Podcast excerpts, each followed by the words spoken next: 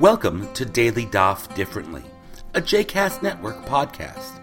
This daily podcast invites you to join us to study the daily Talmud page with a variety of liberal rabbis and teachers. For more information about Daily Daf Differently, please visit jcastnetwork.org slash ddd.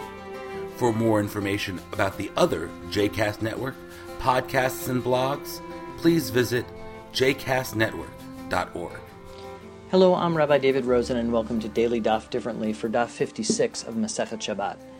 Yesterday, we saw the Talmud use a discussion of Shabbat law as a launching pad for a discussion about our responsibility to speak out against wrongdoing when we see it happening.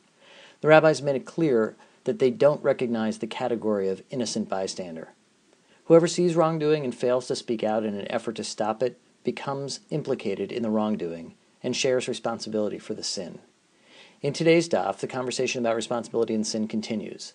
As usual, we'll have to back up a bit to catch up on the thread of discussion. At the bottom of page 55a, Rabbi Ami teaches, There is no death without sin, and no suffering without transgression. This is a straightforward articulation of the classical doctrine of reward and punishment, perhaps with a dash of polemics against the idea of original sin. Now, if your rabbi came out and said that no one suffers or dies except because of sin, you'd probably dismiss this as crackpot theology. Not only major things like natural disasters and the Holocaust seem to refute this, but even most of our everyday experience strongly suggests that the righteous do suffer and the wicked do prosper. Bad things happen to good people all the time. We might think of this as a modern insight, but of course, anyone who's read the book of Job knows that people have been struggling with this issue since ancient times. As the sages of the Talmud, and the sages of the Talmud are no exception. Immediately after Rabbi Ami's statement occurs, the Gemara raises an objection. The ministering angels ask God why Moses and Aaron had to die. Weren't they totally righteous? Now, I might point out that Moses killed a guy in Egypt and Aaron helped to make the golden calf, so they don't seem like they were entirely righteous. But that's not the response on our daf. Instead, God replies to the ministering angels with a verse from the ninth chapter of Ecclesiastes All things come the same way to everyone. One event happens to both the righteous and the wicked, to the good, the clean, and the unclean. To the one who sacrifices and the one who does not sacrifice, as it happens to the righteous, so it happens to the sinner, to the one who takes an oath, as the one who fears an oath.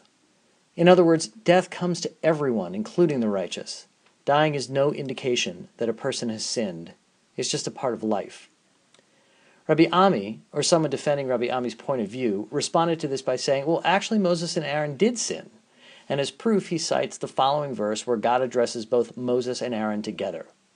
Then the Lord spoke to Moses and Aaron, Because you did not believe me to sanctify me in the eyes of the children of Israel, therefore you shall not bring this assembly into the land which I have given them.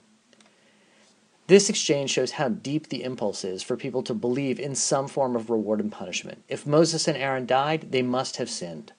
The Bavli's remarkable story, where God personally rejects this idea and refutes the connection between sin and death, is itself refuted, at least for a moment, by the claim that Moses and Aaron died because they had sinned. The argument against theodicy from the Bavli is not over. A second attack on Rabbi Ami's position comes right after the first. Here at the top of 55b, the Gemara says, What about the tradition that four people died on account of the snake's sin, and not because of anything that they themselves did wrong? Apparently, there were ancient traditions that the primordial sin of the snake in the Garden of Eden caused the death of four innocent people in subsequent generations. If that's so, then there is death without sin, and Rabbi Ami's position cannot be maintained. Significantly, the Gemara lets this refutation stand. In other words, death and sin have no necessary connection. The righteous die just like the wicked, and this God affirms not just in the story on our daf, but also magnificently in the speech from the whirlwind in the book of Job, and especially the verses where God declares that Job's anger was not a sign of lack of faith, but a sign of righteousness, the opposite of what Job's friends kept on insisting. In fact, at the end of the book, God rebukes Job's friends and their simplistic theology and defends Job as his one true servant. My wrath is kindled against you and your two friends, said God, says God, for you have not spoken of me the thing that is right, as has my servant Job. Having taken up the subject of famous Bible figures and their sins, our daf continues with a string of statements by Rabbi Shmuel Bar Nachmani in the name of Rabbi Yochanan. Each of these statements defends a biblical hero from charges of sinning, even when the Bible itself seems to state clearly that these people have sinned. For example, the first teaching says, Rabbi Shmuel Bar Nachmani says in the name of Rabbi Yochanan, anyone who says Ruvain sinned is simply mistaken. Ruvain, of course, is the eldest son of Jacob, who not only masterminded the plot to sell his brother Joseph into slavery, but also seems to have slept with his father's concubine Bilhah. Scripture is pretty clear that all of this happened and that Ruvain was to blame. But Rabbi Shimon ben Elazar objects to the idea that one of the heads of a tribe of Israel was a sinner, so he claims that Ruvain never slept with Bilhah, but he simply moved his bed from Bilhah's tent to Leah's tent after Rachel died. This, says Rabbi Shimon, is what the Bible means when it says he lay with her. It seems like a forced interpretation, but this is where the Sugya leaves it.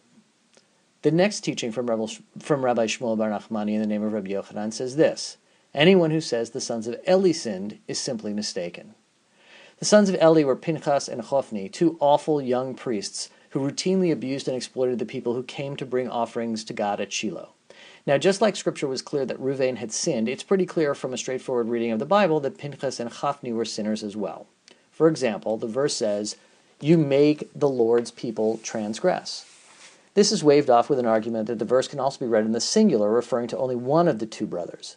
And when another part of the verse makes it clear that both brothers were at fault, the Gemara offers this explanation. Only one of the brothers, Hophni, was the actual sinner, but because the other brother saw him sinning and did not protest, he was counted by Scripture as if he were a sinner too. Now we see the Gemara looping back to our teaching that there are no innocent bystanders, and that everyone who fails to protest wrongdoing is counted as being responsible for the transgression, even though they did not commit it themselves. So Rabbi Yochanan can be right in a technical sense. Some of these figures may not have sinned, but because they failed to speak out against sin, Scripture treats them as sinners.